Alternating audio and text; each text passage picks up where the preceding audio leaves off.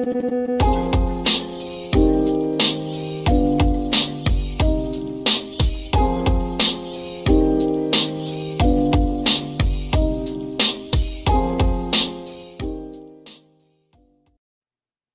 right, and we're officially live. Running behind, we planning to get all of our slides together. Everybody, that's all my fault. So, uh, just a couple minutes late. I'm slightly irresponsible. Mark, how are you doing today? Oh, I'm doing great. Thanks, Eric. Thank you. All right, now things keep shifting around as we go. We were not planning to do our third part of the CIA series. We were actually going to be covering RFK but we want to be a little bit closer to RFK on sidebar. And there's some exciting developments with Mark and Sirhan Sirhan coming up. And so we will be literally covering that. And I hope you guys like Mark. You're going to be seeing a lot of him over the next couple months because uh, there, there's just so many moving parts that are almost shocking. I, I would have never imagined even being tangentially connected to some crazy, crazy history here. So uh, I found a uh, Forrest Gump, as Mark self describes himself, and I'm just, you know, like hitching my wagon and just saying, hey, following along. So today we are finishing out our CIA trilogy. I feel like it almost is a trilogy. We have CIA in the movies, we have CIA in the news, and then we have CIA or family of the CIA. Now, a lot of it, it was originally children but there's more than children. There's cousins there's fathers there's a, so it's like no you know what? This is just family. Right. And you know a, a nice spooky family. And there may be more later. I don't know. They seem to be keep on working. I have other guests coming up who are going to fill in other stories it's i don't know it, it's crazy enough somebody can make a career just doing a cia conspiracy it's hard to keep up with It really is. I mean, they're producing new children all the time, you know, so it's hard to keep. Up. Well, yeah, there there is that. There is that. So, um, we've got actually a lot of slides. I mean, it's oh yeah, slides, but a lot of pictures. We like using the pictures because it's cool to have Mark talk about stuff, but it's a lot better if you're like, okay, oh, that guy. Oh, okay, that guy. Even though you don't know who that guy is, still put a face to the name, talk about who they are and got a lot to go. So let's just get right to it. And let's roll. Let's roll first candidate is, I think, a network executive.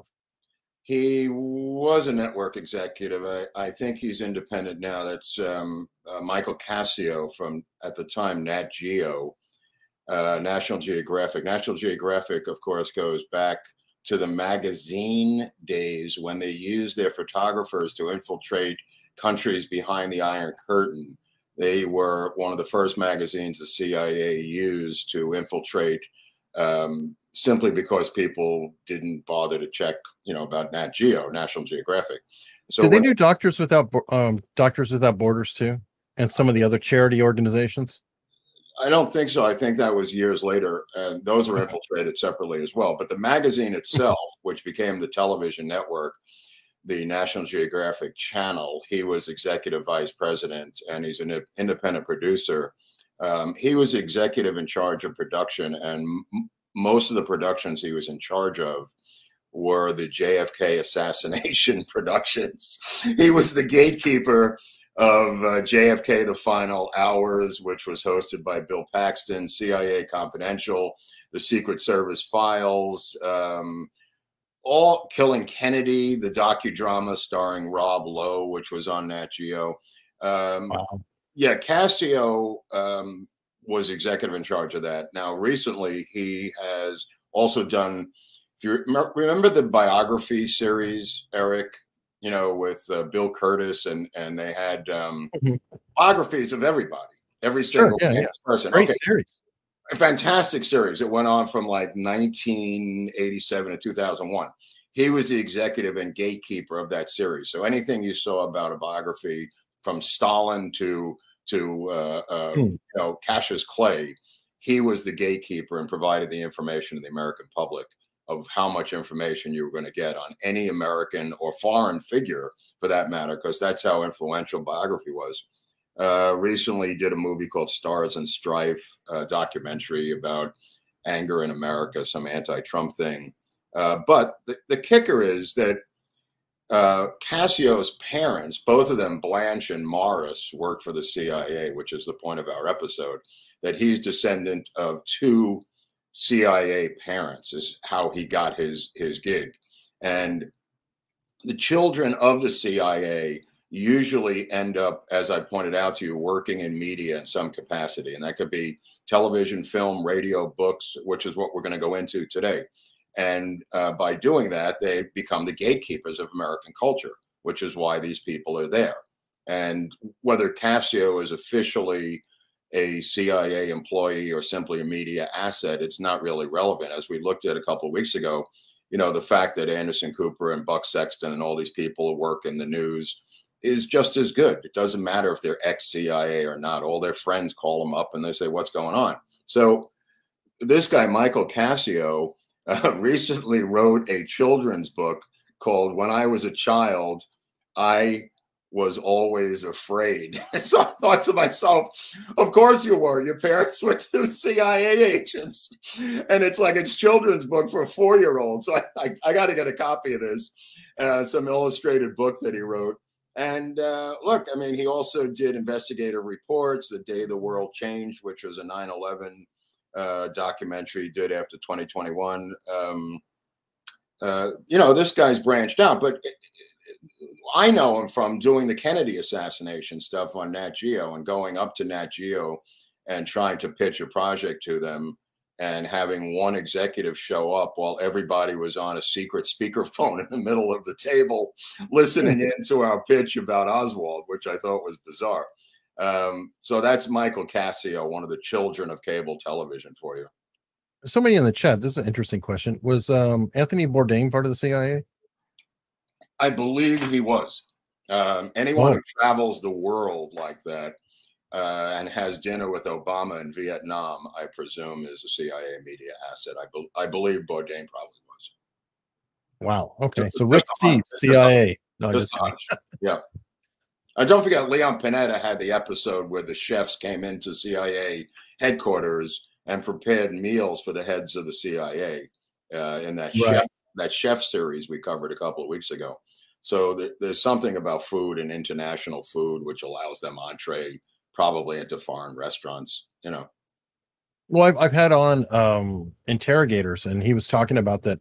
That's your inroad mm-hmm. in interrogation with people. So not not even about. It's like food is something that crosses all cultures. Right. Right. So you you can say, hey, let's have dinner, let's yep. eat, and especially a lot of the uh, countries that we're struggling with tend to be very um, hospitable cultures.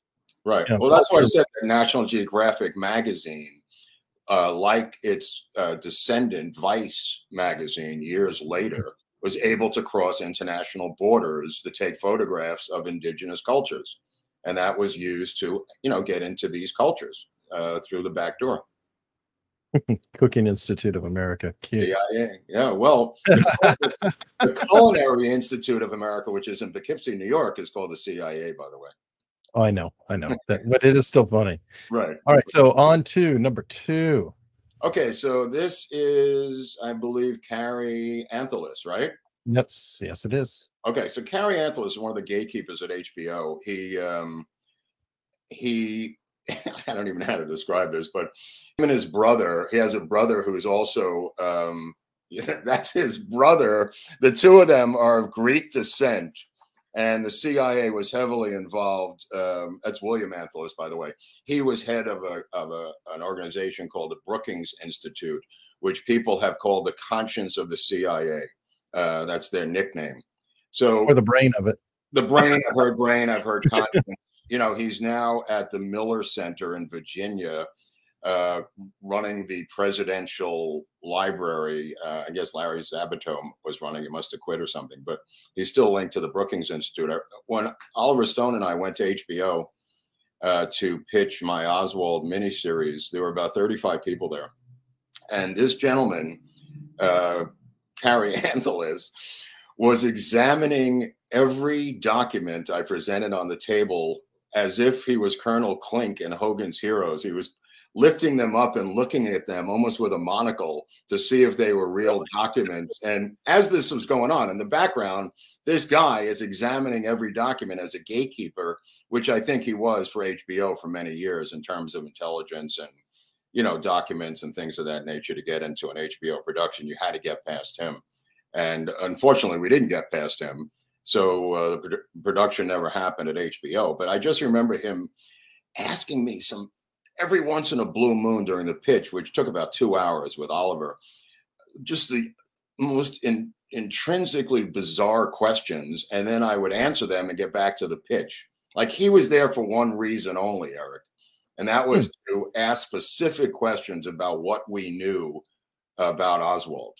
And uh, he seemed to have another agenda, is all I'm saying. Interesting that Vice was on HBO for a while too, wasn't it? Well, not a coincidence. I, I, don't know. I'm just trying to throw out weird observations here. Right. Very good right, observation. To a publisher here. Okay, so this guy, uh, Kris Millegan, uh, his father was CIA. He owns and operates. Uh, yeah, he he. This is a compilation book uh, that he wrote. He is the publisher and owner of a company called Trine Day Publishing out of the Northwest. I think it's up in uh, Portland or Seattle and they specialize in fringe conspiracy books. Uh, here's a picture of him. He has somehow infiltrated into the conspiracy world. You'll find him on uh, JFK assassination websites. And he's a guy that they have used to go behind enemy lines, in my opinion, to see what's on the other side of the conspiracy world with his books. Uh, they're not, he's not writing the books, he's merely distributing them and publishing them. But he's been around for a while, and his father, uh, it's Portland, Oregon. Yeah, his father controlled was, opposition, or what do they call that? Controlled opposition, or I, I, there's a term. Right. I don't know. I agree. I don't know the term, but he he published a book by St. John Hunt, who was E. Howard Hunt's son, uh, The Bond of Secrecy. Um, he's published a book called The Octopus. Um, and his father was a station chief for the CIA.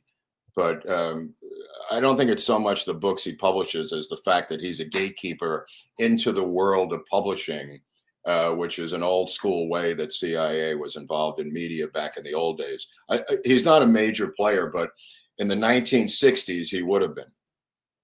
Hmm. Was that kind of like a, a a honeypot type of situation? Like one way you can figure out what's out there or what could be out there is, hey, you back a publisher Oh yeah, and, absolutely. You know, your publisher specializes in this kind of book, and then you get it's people. Spiderweb. Spiderweb, Eric. Yeah, whatever's coming down the pike, he's going to be the first to see it. Whether he agrees to publish your work or not, at least they're privy to what's going on in that area. I mean, it's a brilliant idea to have somebody, you know, who's a gatekeeper of fringe publishing. I mean, genius. You're going to get to see the manuscripts before anybody else does and thereby publish them or not publish, publish them, but you'll know what's going on. And I'm thinking it's also a pretty good investment in terms of um, cheap. I mean, totally no cheap. French totally writer cheap. is going to expect to earn anything more than serial money. I know. So, I know people who have had their books published uh, by Trine Day, uh, and there's not much money there. Absolutely, it's not an expensive venture. So very, very interesting. Yeah, yeah. Millegan. All right. So next up, we have. Oh, this guy. Yeah, this guy uh, has really, since I wrote this, has really advanced. He's, he came out of nowhere as a pro nuclear lobbyist saying we have to go back to nuclear power. And that was about five years ago, uh, Michael Shellenberger, And now he has moved into other areas of uh, the environment. Um, his father's name was Shelley Shellenberger, who was a CIA operative. Um, and Best I can do on that. That's his father. yeah, that, that's his father. Is now retired. Um, but and hard to find pictures. Some of these people are. It, it is tough to track down the pictures. Yeah, that took me a while to find his dad. That I, I didn't. I knew so, something didn't smell right about this guy. He seemed to come out of nowhere, and um, he was featured in a CNN pro nuke film called Pandora's Promise. Um, he was anti nuke and then became pro nuke. And I thought, that's kind of weird. You know, what's the deal with this guy? And apparently, they some portion of the intelligence community wants us to be uh, use nuclear power again. You know, I don't know what their agenda is, and who knows, you know, what their agenda is. But um, this guy, he came out of nowhere with being a pro nuke guy, which I thought was odd. You know, this in this late stage. So, the, uh, there are a lot of good arguments for nuke. oh I mean, yeah, you know, no, no, I, in terms of great energy. So it is a weird one. You know, like I, it's interesting. It's totally 100% nuke. I think both founders of Greenpeace have uh, separated with the organization by this point. I know one of them is like a, a almost a full blown conservative, rabid quote right winger, very very opposite of of the Greenpeace message. Or and then the other one is splintered out. He hates the uh, first guy, but I, Hmm. I don't know. I, I think all these groups fall apart in their own weird way. So Well, a lot of them are infiltrated, so I don't know where this guy Shellenberger is coming from. Uh, I don't know what his agenda is, but somehow they seem to drop out of the sky right into cable news, like they just come out of nowhere, fully formed individuals with coming out of some fully formed think tank that has fully formed policies that you've never heard of, and you're now he's an expert. He- The guy's another expert, so now he's he- he- he's on all the time as an expert. I- you know that's their job is to get these guys in as experts you know and get their but when you have Anderson Cooper there, you can get on the air, right? I mean, it, it, well he's on tucker a lot this guy uh schellenberg. I've seen him he- he's been on tucker quite a bit so he's now moved Hmm. over to the other side. He started there but now he's over here. So who knows where this guy's going? Crazy crazy. All right now that was um we're shifting. Now one thing you did is you kind of organized this i guess i should have said those are environmental children or he was a child of the envi- environmentalist movement. Hmm very easy for me to say today obviously. Mhm. so now we're moving into uh music and art which well is this uh is going to branch over to a couple of other things here because this covers Mhm. a lot of terrain. This is a broad one. We could actually bring in that oswald stuff here uh if we like because this oh yeah yeah yeah because he ties as well right. This actually ties into Oswald. It's kind of interesting. There was a guy, just so you know, there was a guy named Robert. Well, this is his son. this is Michael Fitz of Fitz and the Tantrums. But there's a guy named Michael. This is Michael Fitz. There was a guy named Robert Fitzpatrick, who was his dad. This cat, This guy. right.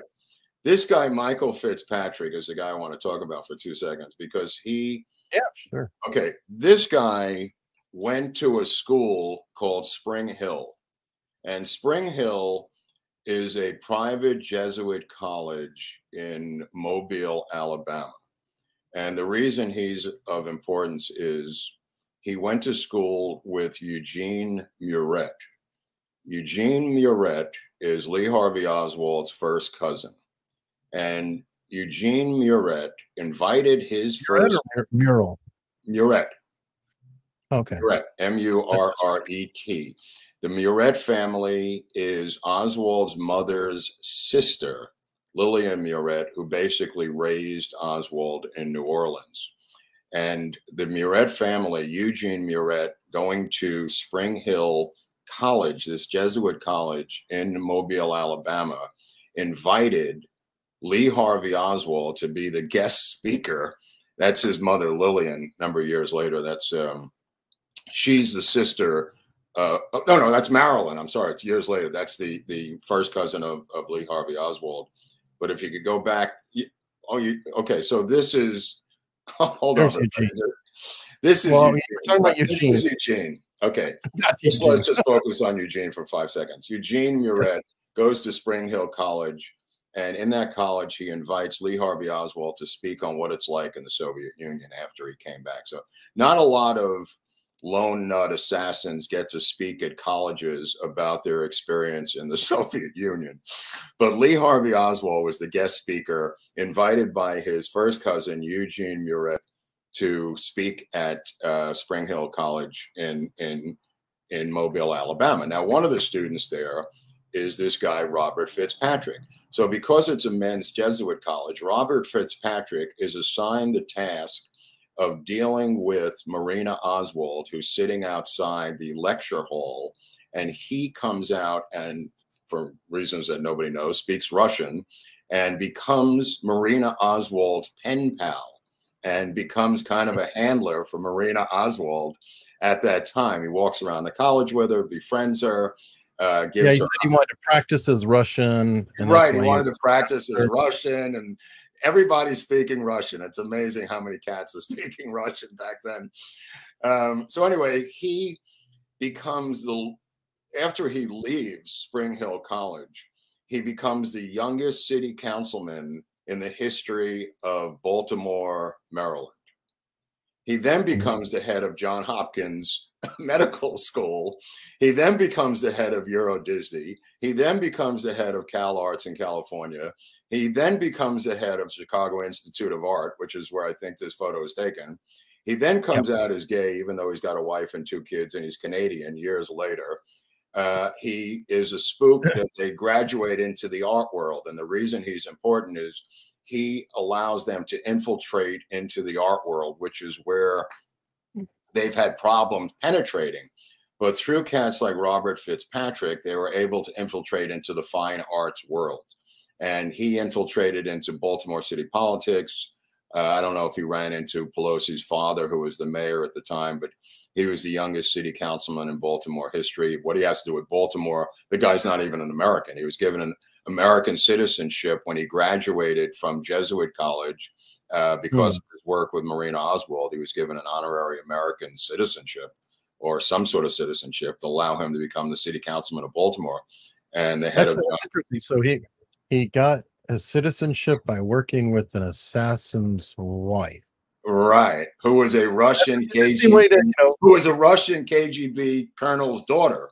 So that's how yeah, he. Interesting way to gain that that that citizenship, and and you brought up a point a, a minute ago, going all the way back with Marina. By the way, nobody and, knows any of this, Eric. What we're talking about here, this is all breaking news. Oh. Nobody knows any of this stuff about these guys. Wow, that's fascinating because yeah. you're talking about him lecturing at the school, and I did find stuff about Lee Harvey Oswald appearing there and lecturing. There's so much more about Lee Harvey Oswald. I mean, truthfully, well, I mean, if, put it this everything way, I've known is he was just a weird. Before, a week kid. before Oswald speaks there, uh, Joan Baez performs there in the same stage, right? So, and two weeks after after Oswald's done, a businessman from New Orleans speaks there, and his name is Clay Shaw. Now, the odds of that happening are trillion to one. But Clay Shaw, who is put on trial by Jim Garrison after the assassination of being one of the only conspirator ever charged with the murder of the president, speaks at the same Jesuit college as Lee Harvey Oswald, booked by Oswald's cousin. Now, getting back to to Eugene Murret, which is which is what I wanted to tell you about, which is really unusual, is Eugene Murret ends up being the what's called the um, I, am trying to remember the exact phraseology of it. He becomes the um, the head of Bos- the Bosnian judicial system after the Bosnian War. He's brought in as a judge to reshape like the Supreme Court justice almost. Right, but a Bosnia, a Bosnia. this is after the Bosnian War. He's brought in as the supreme uh, whatever of the judicial system to make their judicial system uh, more like ours, Eric. So from from bringing oh here he is. It's called the Judicial Administrator of Bosnia. That was his title, Judicial Administrator of Bosnia, and he worked for an organization called the U.S. Agency for for International Development, which is USAID, which, as we all know, is a CIA front organization. Uh, so that was his payoff was to go all the way back. He was also in the um, district attorney's office of New Orleans. A lot of these Jesuits, as you may or may not be aware in your audience, uh, Jesuits are directly linked to the CIA over the years. You know, they're able, or the original idea was that they were able to penetrate borders, you know, um, promoting Jesuit Catholic uh, beliefs. Same thing as Nat Geo, but from a religious angle. So Eugene Murret is the brother of Marilyn Murret. And if you get back to that other picture, I'll explain Marilyn Murret because she's really interesting. Marilyn, who is her his sister, is the Barack Obama's mother of her era. This is Marilyn. And if you show the other picture, you'll see a much younger version of her uh, with the three of them in New Orleans. Yeah, that's that, that's her on the left That's Lillian, uh, who is um, Oswald's mother's sister, Marguerite Oswald's sister, Lillian, who was a surrogate mother, to, and that's Lee Harvey Oswald there, this 1959 in New Orleans. So Marilyn on the left, who testified extensively before the Warren Commission, was a teacher, quote unquote, who went around the world teaching students English all over the world, had no um, source of income, had no other income other than being a teacher. And that was a cover that was used by the CIA for women for many years to be able to travel the world and infiltrate into uh, private schools and worked out of embassies, uh, non official cover situations. The same cover that was used by Ann Dunham years later, which we'll get to Obama's mother. She used the same thing as an anthropologist. It's an old technique used by the agency to get women um, into different institutions using the teaching cover. So at one point, interestingly enough, while while Oswald is in Moscow, he runs into his cousin. he runs into Marilyn Murret in Moscow, interestingly enough. She goes, What are you doing here? He said, I'm defecting. What are you doing here? Insane, insane. Okay, so now well, the, I think the point is that that as you said, there's more to Oswald than meets the eye. But the, the theme of sure. our show is that this runs in families, and this yes, is here's another family. What's that? And I think this family's tied to it as well, right? Okay, Ruth so and Michael this. Is, right, this is Ruth and Michael Paine. Now, Michael Paine uh, had a top security clearance for Bell Helicopter out of Texas, and goes back to um, to the Paine, you know, uh, of the of, of the Declaration of Independence. You know, I mean, that's Thomas the, Paine. Wow. Yeah, he's a descendant of Thomas Paine, which is indicative of what I'm trying to explain they like to work in in families, even if the families are 200 years old. I mean, he's a descendant. Even of, better. Right, it's even better. They could vouch for him. He marries Ruth Paine, who's a Quaker, and Ruth Paine, um, of course, speaks perfect Russian um, and gets involved. Doesn't everybody? everybody does speaks perfect Russian. That's, I, I, think, who knows where they're coming out of in this photo, but that's Michael, the Warren Commission. Right, that's what I thought. Uh, Ruth and Michael Paine become the handlers of Oswald when he comes to Dallas. She gets him the job at the Texas School Book Depository. Uh, Michael Paine, like I said, works for Bell Helicopter. He's got a security clearance working down there. Um, she becomes the lesbian lover of um, Oswald's wife, Marina Oswald, and demands that the love letters that they wrote be given back to her from the Warren Commission. She eventually gets them back. When the Dallas police raid her garage, they take all of her lesbian films, which she's very unhappy about, and demands that her films be returned. Uh, really drove her crazy was the taking of her lesbian films. Uh, but the love letters, it was part of her part of her uh, handling of Marina Oswald was to befriend her, and uh, not unusual, like a honey honeypot situation that you described earlier, Eric. You know, where where they use sexuality to entrap or to involve themselves with the person they're working with. Well, the Russians the Russians did that a, a lot too. I mean, that was one of the right. Right. main mo. So you know, we, we learn from each other, I'm sure. And and this is their son to this put us back son, on. Right. This is their son, Michael Chris Paine, who Chris actually Paine lives across the street from where I'm broadcasting from. And he wrote, yeah, he actually lives right over there. I could see his building right from here. And he uh, created a movie called Who Killed the Electric Car, which had all kinds of political ramifications to it, a documentary um, uh, which had, you know, a lot of uh, uh fossil fuel stuff in there and a lot of different political angles to it. Um, so he doesn't brag about his parents at all, but he is the son of Chris and Michael, uh, Michael and Ruth Paine. Now, Ruth Paine, you say, well, how could she possibly be in the CIA? She, uh, after she was done with the Kennedy thing, she ends up in the 80s, in the 80s in Nicaragua. And the Sandinista supporters who are Americans who are down there supporting uh, or Danny Ortega realize that she is a spook and physically escort her. I thought that was a Contras. I thought Ortega was a Contras. What did I say? You said uh, Sandinistas. Hmm, interesting, right? Okay. We, well, we back to Contras with the CIA. I, I know that well because this Right, is okay. rolling into my guest on Monday. right, right. Okay, fine. reveal the drug cha- channels of that. uh, Well, the point, of, the point of the matter is she gets outed, and the American Levine. supporters escort her to the border of the nation, kicking her out. So she didn't retire after the Kennedy affair. She got involved in, uh, I think, the Contras and the Sandinistas and whatever the hell was going on down there. That to show that she Ortega was a Sandinista. That's what I thought. Right. Okay. Um, anyway, I only bring it up because it it showed that others outed her as a spook as well. You know, and she's still alive. The husband's still alive. These people never pass away. The husband is up in, um, I think, in Port Seattle somewhere up in there, and she, I don't know where she is, but he's right across the street.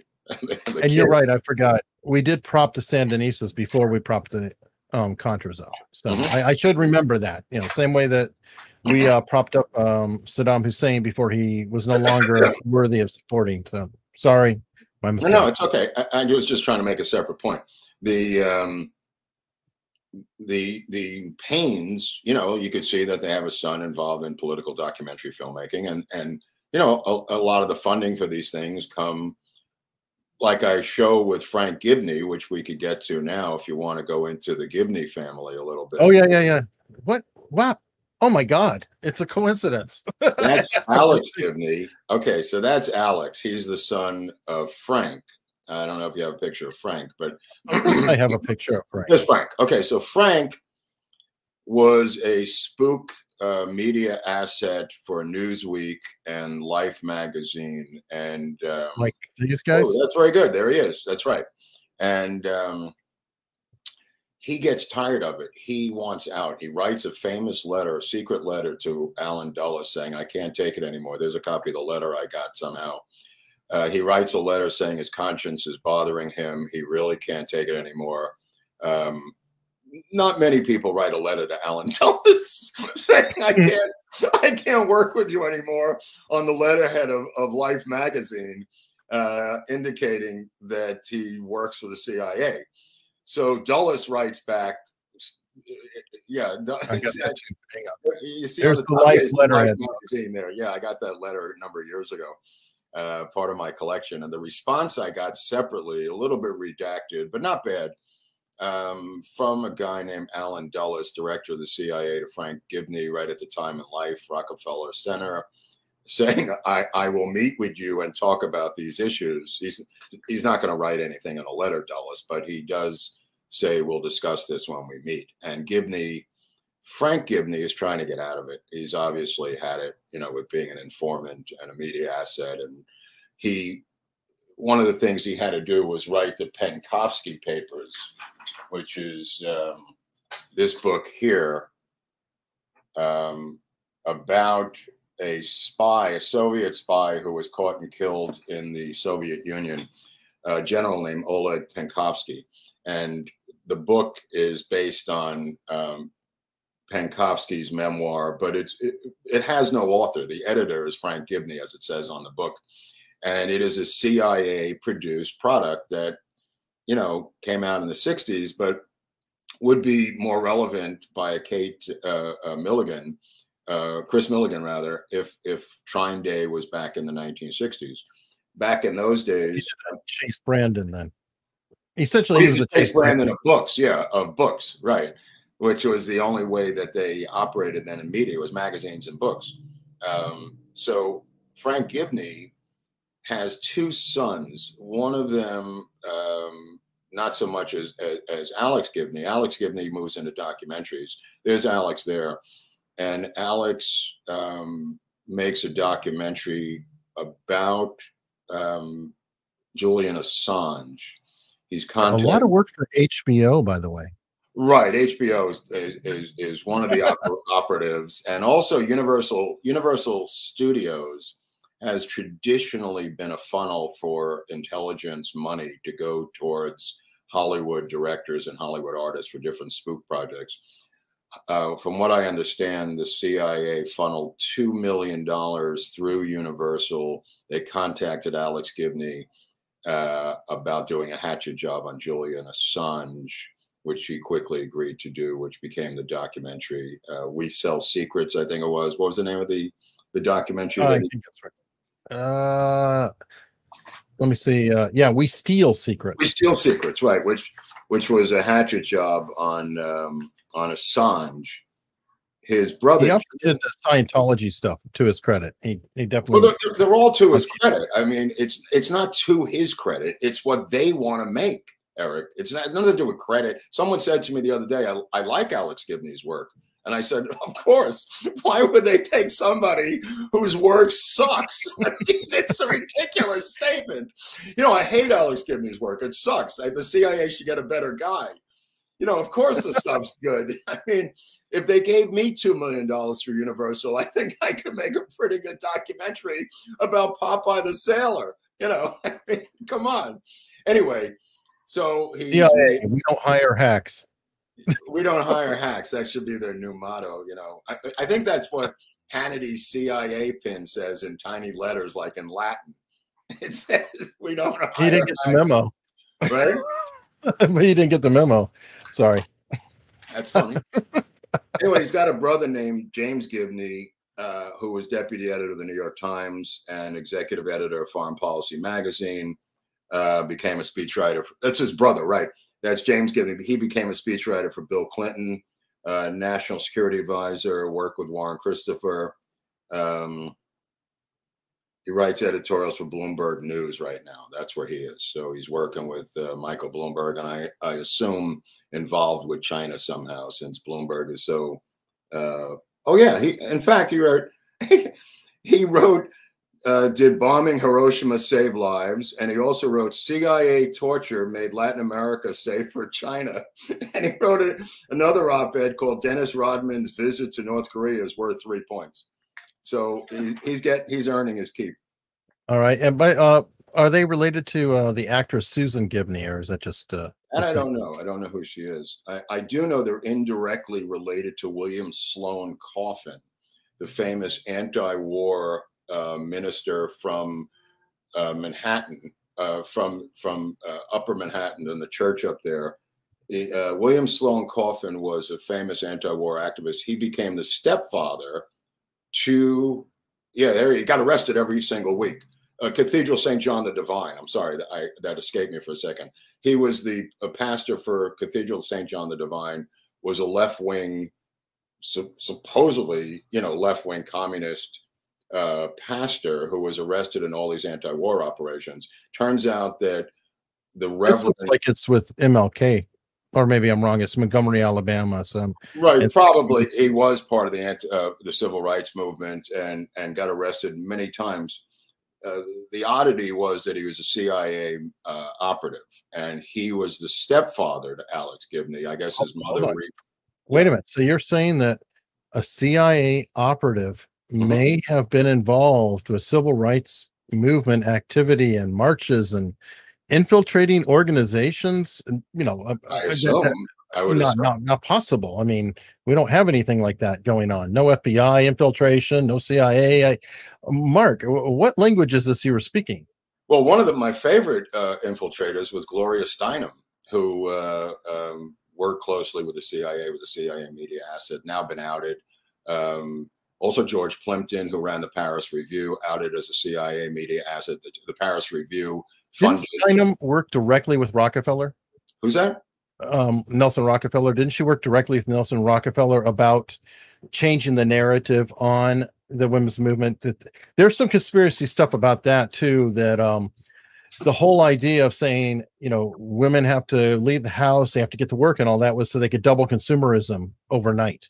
It, it, could be. I'm just saying that Gloria Steinem was a media, CIA media asset that's been revealed uh, a number of years mm-hmm. ago, as was George Plimpton, um, who happens to end up in the kitchen banging the gun out of Sirhan's hand onto the steam table after firing six shots uh, into different people, which we can get to at a later date when we cover the Sirhan thing. George Plimpton seems to be everywhere. All roads lead to a Kennedy. right. They? Yeah, eventually they do. I mean, now, I mean, now Bobby the Third is married to a CIA operative, so they're going to produce little uh, extra shows for us at some point. Good lord. RFK Jr.'s son, RFK the third, married a Wow. CIA agent um, recently, about two years ago. Well, good, good, good. I'm All good. It's all good. So William Sloane Coffin, um, also CIA. We did Chris Paine, who killed the electric car, right? Yeah, yeah. Um, We did- circled around that through uh, Oswald. Right, right. Yeah. I, I just wanted to finish up with Oswald. Did I cover the Murrets? We did Lillian, We did. Marilyn. We did Eugene Murret. Uh, yeah, it is just odd that that the assassin, the lone nut assassin, um, Again, all roads lead to. I mean, like I did not realize that. Uh, Look, the only thing I knew is the representation that he was just this crazy nut job who managed to get himself a job at the depository. That he was like, you know, I don't know, the equivalent of a stock boy or a grocery store bagger. I mean, I, hon- honestly, there's like. And and it's like, wait, there's so much more to this guy. And then, oh no, he's connected. Oh, and uh, this is going on. Oh, and this is There's going reasons there's 500, 600 books on the subject. It's not because 600 people decided to make up crap. I mean, there's just there's so much material. It, it took six to 700 books to deal with it, Eric. You know what I mean? And number of movies and documentaries. Right, but it keeps spawning to even worse because then we go to uh, Bugliosi, Right. who who uh, wrote the authoritative, and then there's the ties with what else is he known for? He was mostly known for Manson, and then I've got uh, I had Tom O'Neill on, and Manson could be tied directly to the CIA. Everything's tied together. These are not independent think, things. And and we used to be called when I was growing up, we were called conspiracy theorists. But now, you know, when people like Tom. O'Neill, what's that? Now we're historians. historians. now we're now we're famed historians, but originally we were tinfoil hat conspiracy nuts. You know, I mean, eh, like we pointed out, I mean that came up from Rush to Judgment, the uh, you know 1967 64 book by Mark Lane that hit the number one on the New York Times bestseller list, and the CIA wanted to smear him by calling him a new term called a conspiracy theorist. That was created exclusively for Mark Lane, exclusively for the book Rush to Judgment, which was the number one bestseller in the nation um, when it came out, uh, debunking the Warren Commission, the one of the first books ever. Wow, and you know, it, it's it's so funny because, um, and I'm I'm leading into the '80s and '90s where we have Gary Webb, two to the head, Mhm. and I'm going to be tying that stuff together. And you know, you're talking about these publishers that are out there debunking, right? Well, Mhm. uh, uh, there's this um, Montel Williams thing that has um, William Levine on it with Gary Webb, and they're talking to. Michael Levine or William Levine? oh, I'm sorry, it's William Levine. Michael. Okay, I'm sorry. I. I, I get it. I, I don't know why no. Levine throws me off. I, I apologize. It is Michael Levine. I only know that because I used to go as a kid to Levine's bungalow colony in the Catskills, so that's why I'm an expert on this. Oh, well, there you go. There you go. Uh, That was Philip Levine. Uh, well, and and and and he, and he is a how does he put it? Um, he's a, a Jew that played Italian Puerto Ricans. Um, you know, like the whole spread. undercover. Yeah, he he did all of that, and he is out of um New York um city area. But anyway, he's there, and then there's a couple people there, which is like um. uh, I, I forget the name of the guy who's head to accuracy in media, AIM. I was just And- looking at something they wrote. What what, what is uh, what are they talking about with them? Oh well, because he was obviously full of it. That no, there was no CIA involvement with drugs in Nicaragua, and there were committees on that, and the Kerry Commission, that never happened. And it's just blowing my mind because then we have the Church con- Commission Mhm. that unraveled MK Ultra, and the reason Church got involved with MK Ultra is because his crap was leaked out by the NSA. He found out they were spying on him. It pissed him off. Right. And now- he was kind of a Tucker of his day, but he was Uh, bingo. That's what I was going to say. And now we have Tucker. Tucker, the same thing. who who was also the lead into a CIA pin, by the way. Right. Well, Tucker's up in Montana at the fly fishing thing, and the guy confronts him with a with a videographer. You know, he just happens to be wa- wandering through the woods with a cameraman and confronts Tucker last week. Uh, Oh yeah, screaming at him. It turns out that that guy was linked to the CIA. The guy who, yeah, oh no, he was, he was outed within 12 hours. Oh my god. The guy who confronted Tucker was a CIA operative. Okay, so you know what? To get back to the story and get less scary, Right. Let's let's talk about that fine, fine family that we all want to discuss, and definitely. Which family is that? I mean, they've got. You're talking about uh, this family, this the, beautiful the, family the, here. The the Dunham, Soetoro, yeah. Obama uh, uh, family. I mean, it's a it's a. There's a lot of names on the left. You'll see Ann Dunham, and Ann Dunham is wearing a blazer on the right shoulder are the initials to a Jesuit Catholic school in Bay. I, I'm, I'm swear to God, it is. swear to God, are the initials for a Jesuit private school in Beirut, Lebanon, where this photo is taken because the man in the middle is her father, the grandfather to Barack Obama, who was a CIA operative at the Beirut station where this is taken, with the grandmother of Barack Obama sitting next to him. And by uh, the way, this was in the time that Beirut was considered the Paris of the Middle East, right? Absolutely, absolutely, yeah. The the woman on the right, um, Madelyn uh, Dunham, will end up running the escrow account out of the Bank of Hawaii and Honolulu that the CIA used as a private slush fund for dictators uh, like Marcos in the Philippines and Sukarno in Indonesia and Hussein in a place called Iraq. She will handle privately that money being funneled through that bank. The woman on the left will become the Marilyn Murret of the 70s, 60s, and 70s, um, Dunham. She will, just so you know, apparently they used a lot of anthropologists. Anthropologists later became the mm. go-to profession for the intelligence agencies because How about archaeologists uh, archaeologists too in fact one of the teachers that obama had at the private school in hawaii was the model for indiana jones one of his teachers at the school. So, I, I, mean, when Indiana Jones is your teacher, I mean, I guess anything's possible, you know. Well, there you go. And Indiana Jones, of course, was what he was anti-Nazi, and what was the CIA built for? It was because of oh my god. Right, right. So it's anyway, a loop. So, it's it's like an OODA loop. Right. For anybody so wants to study Ann Dunham, Ann Dunham becomes involved in these sham marriages, first to uh, Operation Air Africa, it was called. They brought over 282 Africans from various nations because we wanted to have the future leaders of Africa during the Cold War when we were battling the Soviets in Africa. So from Kenya comes uh, Barack Sr., who comes to the university in Hawaii and an organization called the East West Foundation, which was a CIA front at the uh, University in Hawaii, where her and Barack Sr. are, of course, studying Russian together, as many innocent people do. All, You've established that. Right. So the two of them meet, the two of them meet studying Russian, which is where every lovebird meets. You know, we always meet oh, well, of course. at the East West Institute at the University of Hawaii. So, by the way, Hawaii is just, uh, from what my recent research indicates, is completely Spooksville. I mean, everything involved. The more I dig into Hawaii, the more it seems like it's a, complete CIA state. Uh, Mark hmm. Chapman coming out of there, a lot of uh, MK Ultra stuff coming out of Hawaii. Apparently, they've been doing stuff in Hawaii for years that you and I are not privy to.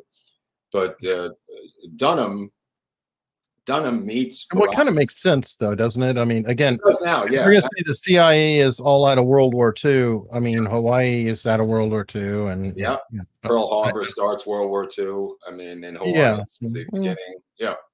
So uh, anyway, so here's little. That's I guess the grandmother on the right and his mother on the left, and little Barack in the middle.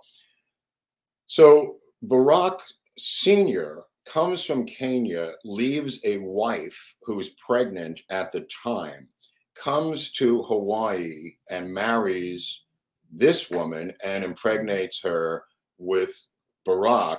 He then goes to Harvard, m- hooks up with a Jewish woman, marries her also, and takes her back to Kenya. So that's like he's got three wives in two years simultaneously. So is he a bigamist, or was he? Did he manage to divorce him? there, there's some overlapping things here. I don't know what happened to the one in Kenya. The one in, in Harvard goes back to him. He's kind of he's kind of kicked out of Harvard because the parents begin to write to the dean of Harvard that this guy is having sex with their daughters and impregnating them. Uh, the parents, not connected, separate parents, write to the dean of uh, he's a player, and uh, they write to the dean saying this guy is impregnating our daughters. So he's unceremoniously, quietly sent back to Kenya, and he takes one of the students with him as yet his third wife um, uh, back there. And Barack Sr. was the underling to a guy named Mboya, Mboya. And Mboya was the next in line to become the head of Kenya. And they mm. were, yeah, Mboya, Tom Mboya was the one who arranged the airlift of um, Barack Sr. to come to the University of Hawaii.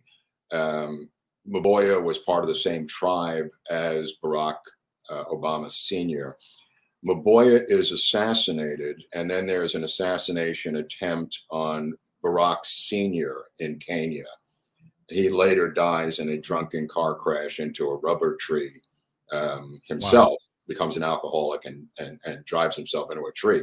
But the operation that the CIA put together was to battle the Soviets throughout Africa. That was why they brought over 280 African students. It wasn't because they hmm. liked them. It was these are going to be the future leaders of Africa, you know, which is what the airlift was about. It was funded by the Joseph P. Kennedy Foundation, by the way, kind of ding, ding, ding. all roads lead to Kennedy oddity number 71. So he supplies the money. They bring him over there. Barack Sr. goes back. Now, Ann Dunham um, goes back to the East West Institute. Wait, wait, we got to go. All right, so he's he's born. He he's born. This is she now. I don't even know how to explain this except to tell you, she meets a guy named Lolo Soetoro at the East West Institute in Hawaii. She goes. See, the chat was uh, ahead of you. Barry Soetoro, yeah. So uh, okay, so Soetoro, Barry Soetoro is the stepchild of Lolo Soetoro. And you say, well, Mark, who is Lolo Soetoro?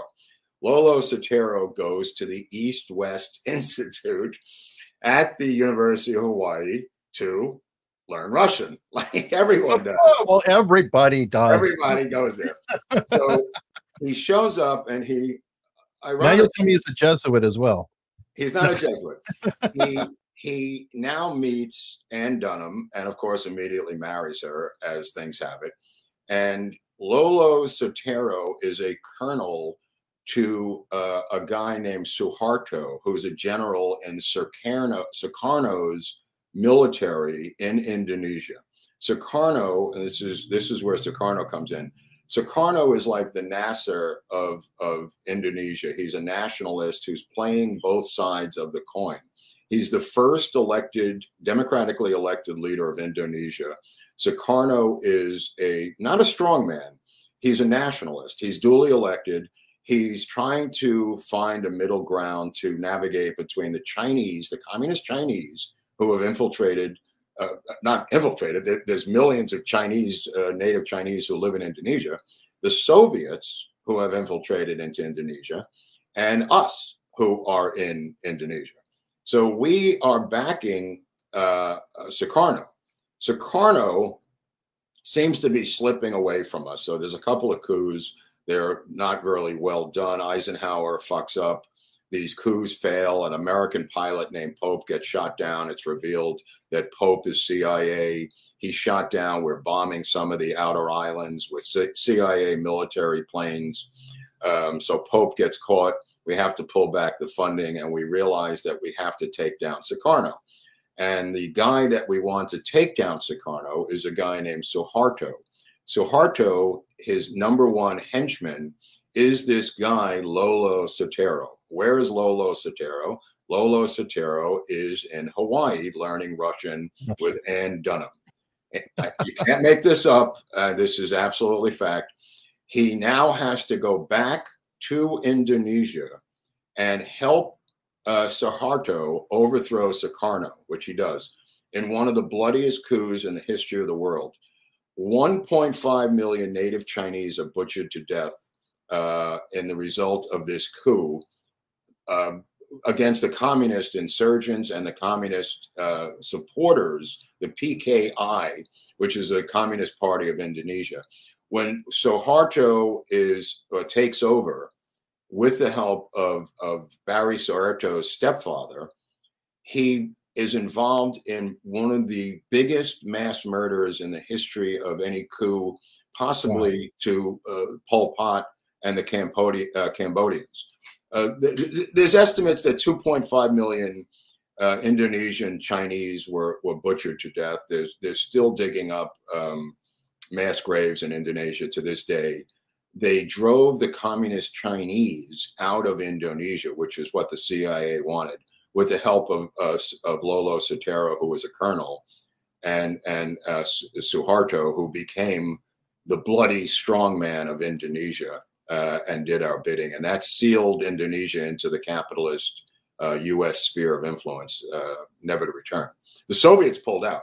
Soviets bailed out when Sukarno was still in power. They saw the handwriting on the wall, but the the Chinese were starting to help them build nuclear reactors and supply possibly nuclear weapons uh, to uh, the Indonesian government. So it was a, a country that was in play at the time. Very rarely is it commented upon because of the debacle. And the reason it's important is Obama, as president, uh, refused to mention Indonesia, didn't want to mention it at all. And um, a man went village to village with a group and um, when Obama was running for president, he went with a group through the villages and threatened them, saying, "Do not talk to the media." And that was a guy named John Brennan, who later became the head of the CIA. For oh, Obama. charming John. Yeah. Anyway, so Ann Dunham, um, you know, this looks like Central Park for some reason. When he was going to Columbia, when he goes to Occidental College in L.A., Occidental College is a CIA recruiting college where dozens and dozens of CIA operatives have come out of Occidental here in Los Angeles. He then transfers to Columbia University, which is where I think this looks like Upper Central Park here. Um, if my New York roots indicate that I still remember, that's his grandmother and grandfather. He takes uh, an intern job at, at an organization called BIC, which is a CIA front organization in New York which is called Business International Corporation when he's at Columbia. And he's an editor of a uh, magazine there for them. And uh, that's a CIA operation to spread international propaganda around the world. And he is part in the early 80s of a little known CIA program called Operation Looking Glass. And Operation Looking Glass um, is about developing young talent at a co- at the college level to become CIA operatives, which he uh, is part of, obviously, um, uh, based on what we now know. Unbelievable. Yeah, Unbelievable. there's a lot to this. There's a lot to Operation Looking Glass, which is very rarely explored. Uh, but you could see that his his his road is being paved. Put it that way. Wow. He's now right. taken at the age of six he's taken by his mother, uh, Ann Durham, Ann Dunham, back to Indonesia, where he's put into a madrasa, and they give him a Indonesian Sabaric, Sabaric last name, uh, so he can become an Indonesian citizen. And I think the whole thing about his birth certificate uh, was not about uh, birther or anything about that. It was about this adoption by Soetoro, this legal adoption of him, which had to happen for him to go to an Indonesian school based on Indonesian law. He had to be adopted. There was no way a foreign national in these roots. So, okay, so what you're saying is that the whole um, scheme might not have been to disprove where he was born; it was to force him to show who he's related to.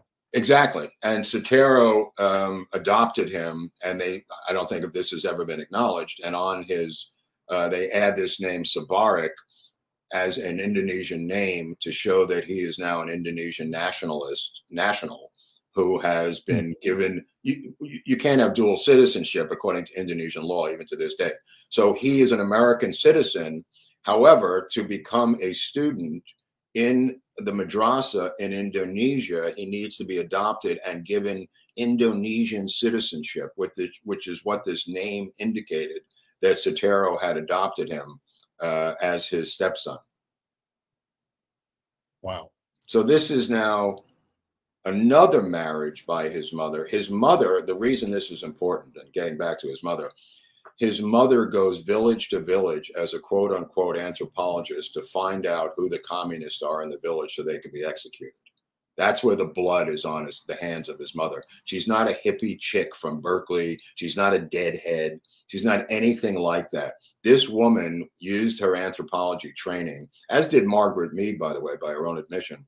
She used it to find out in the villages what the political beliefs were of different villages. That's the information the CIA needed so that Suharto could execute his enemies once he seized power with the coup. And those enemies added up to closely 2 million uh, Chinese Indonesians.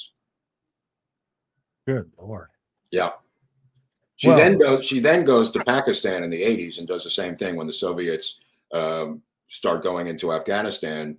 Uh, she goes to Lahore and takes Obama with her uh, in '80, one, I think, and and it's the same time the Soviets are invading Afghanistan. So she she is everywhere where the action is her entire career, uh, country by country by country. She's everywhere, and she's she's an operative. She that's what she's doing. You know, this is you know, but the, the, the dirty politics is using the anthropology to find out the politics of the villagers. That's that's where the blood is on the mm. hands of the family of Obama and he refuses to acknowledge any activity about his mother during that time period other than that she was an anthropologist and you know going through these villages um, which is far from true. This this coup this coup is one of the most underreported american backed cia coups in american history with the highest body count of any coup in american history the coup in indonesia of replacing sukarno with suharto. Very rarely discussed Wow, that's a lot to chew on, and it's um, no wonder he could withstand uh, the scorn of the other famous family, the Clintons. I'm guessing that the Clintons ties are more organized crime, whereas the Obama ties are more CIA ridden. Interestingly enough, Suharto Suharto gave $1 million to the Clinton campaign in 1992 through a backdoor uh, legal campaign contributions to uh, Bill Clinton. So there is some connection to the Clinton administration through Indonesia. All right. And a uh, question from Viva Frei. Oh, Viva. A lot of this information is some that you cannot independently verify. How do you defend yourself against accusations of being a conspiracy theorist? Um, well, there's books on the subject. I don't know if I'm a conspiracy theorist or not. I mean, Wayne Madsen has written a wonderful book called The Making of the President um, about the uh, history of the Obamas. There's a number of books on these subjects. I mean, I'm not just winging it here. I mean, um, there's, there's quite, a bit, there's quite a bit of I gotta confirm there. You know, I got to confirm that too. It's shocking to me because I, I'm like, you know, MK Ultra. I'll keep mm-hmm. going to that, and I'm like, no, it's just crazy conspiracy. It's like, no, that was New York Times. Yeah. That was actually congressional hearings. And I'm right. like, how in the world is this not like talked about so much more? You know, they managed to somehow get this weird buzz, like it's it's this weird conspiracy, odd um thing. But it's like you look at it, it's like, no, that was the front page of the New York Times. John right. Marks was a yeah. legitimate reporter and book after book. And it, it's like, no, it's all there and that's i guess what is it? If you want to hide history put it in books? Yeah i mean it's in books. I mean the books are footnoted. There's plenty of bibliographies there's plenty of footnotes plenty of documents just like tom o'neill's book. When you look at chaos and you see the, the, the incredible amount of documents that, that o'neill has come up with i mean obviously it took him 20 years. You know it's mm-hmm. insane that a guy would dedicate his life to that but that's what it takes eric. I mean that book's a masterpiece of documentation you know, you know if, if you hadn't read Chaos and a guy like Tom O'Neill came on your show and just started talking about what he'd uncovered, you might say he's a tinfoil conspiracy theorist. You know, but oh, he's got everything documented, everything footnoted. It's a marvelous book. and and you know hopefully they'll make a documentary out of it maybe it'll be easier because these documentaries seem to be the cliff notes versions of books today know you can't read the book which is 600 pages so you'll watch an hour documentary on hbo i guess you know. Maybe you'll get the information. or, or several.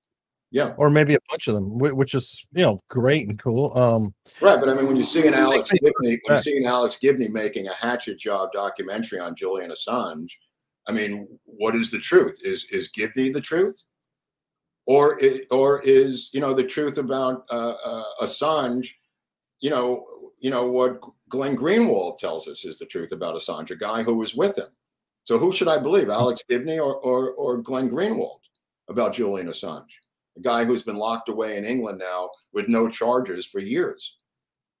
You know, ostensibly a political prisoner. True. I'm going to circle back to uh, the Indiana uh, Indiana Jones reference. When we're talking about all the material out there, it's it's voluminous actually. Mm-hmm. And if you remember the end of um, Raiders of the Lost Ark, where they hit the uh, hid the Ark of the Covenant, mm-hmm. like giant ass government facility, um, amongst miles of boxes. That's right. kind of what we're looking at here, and why Tom O'Neill has to spend 20 years because a, a, lot of it is it's it's sort of being hidden i think in plain sight it's all out there but it's buried it's obscure it's odd. I mean books have fallen out of print. I mean you're showing me to connect. you know, it takes a long time to connect these dots. I mean uh, mark lane was called a, a, nut. You know he's a conspiracy nut when he first came out with this stuff. Now he looks like uh, you know the smartest guy in the room for having come up with debunking the magic bullet theory and, and a lot of the other uh, kennedy stuff. It's now accepted as fact. You know, they move the goalpost all the time, Eric. You know, they have a thing called the limited hangout, uh, the CIA, where they'll, you know, they'll give in that, okay, you got me there, but you don't have me here. You know, they'll throw you a bone saying, yes, we agree that happened. We agree. Now what? Now we got to come up with another theory and move the goalpost. I think this is why, and, and I just thought of this right now. This is why it's so critical that they're cracking down on everybody on Twitter YouTube and things like that because the internet does mm-hmm. enable everybody to index this material because a lot of it is a matter of you know uh, John Marks writing about MK Ultra had to have a team of researchers going through all the you know many thousands of pages to you know dig this out. Well if that's all scanned OCR'd and put into databases you can be running AI inquiries or machine learning inquiries and extrapolating information so much quicker. Plus you can disseminate it to a lot of people. So maybe you know that that's part of the strategy of oh shit well, we got lots it, it may be the only strategy and it's not just part of the strategy it is the only strategy that they can come up with is, is out and out censorship there is no other way to combat it other than removing the stuff from the internet down a rabbit hole there, or no, there's no more gatekeepers think about the gatekeepers think about the guy i just mentioned to you Kris Millegan at TrineDay Books. Gatekeeper. Who's the gatekeeper of the internet? Nobody. Nobody. Who's the gatekeeper sure. at CBS News? There's a guy at, at, and and and at CBS News whose brother worked for uh, what's his name, Ben Cosgrove or something, who, who worked for Obama. His brother was the head of CBS News. They have gatekeepers who are tied to the administration. But if you're not yeah, getting the news, what's that? Uh, yeah, Cheryl Atkins, um, Sharyl Attkisson wrote about it. Uh, ben, right. Uh, right. I forgot his name, but yeah, his, his brother is uh, brother was, in, was right was at was at CBS. But if you're not getting your news from CBS anymore, now what do they do? What do they do? I mean, there's no gatekeeper, so all you can do is censor it, pull down the pull down the the video. I mean, it's yeah. it's it's brute force, but it's better than having you and your friends go through all these documents and talking to people like me all day. You know, something's got to give. You can't have this go on anymore, Eric. By the way, uh, Bill Barry, I have been in touch with Larry Sanger or trying to work it out. Um, co-founder of Wikipedia. Oh, I've seen him. Yeah, yeah, yeah. He he, he left it. Um, he has something else. So, okay. On that note, everybody, mm-hmm. this has been uh, Ben Rhodes. Thank you. Oh, Ben Rhodes. Thank um, you. This has been a fantastic fire hose. I encourage everybody to watch it six times. Take notes. Get back to us later. And you know what? Please tell everybody. Not only does it uh, help us get the word out, get the views up, get people here, but hey, let's get eyeballs before they take it down. Right. Seriously. Right. right. Good point. Next And time, now- Sirhan. Next time, Sirhan, Eric. That's right. Next Okay. time is going to be Sirhan Sirhan. And oh my God. You think this is interesting? Woo!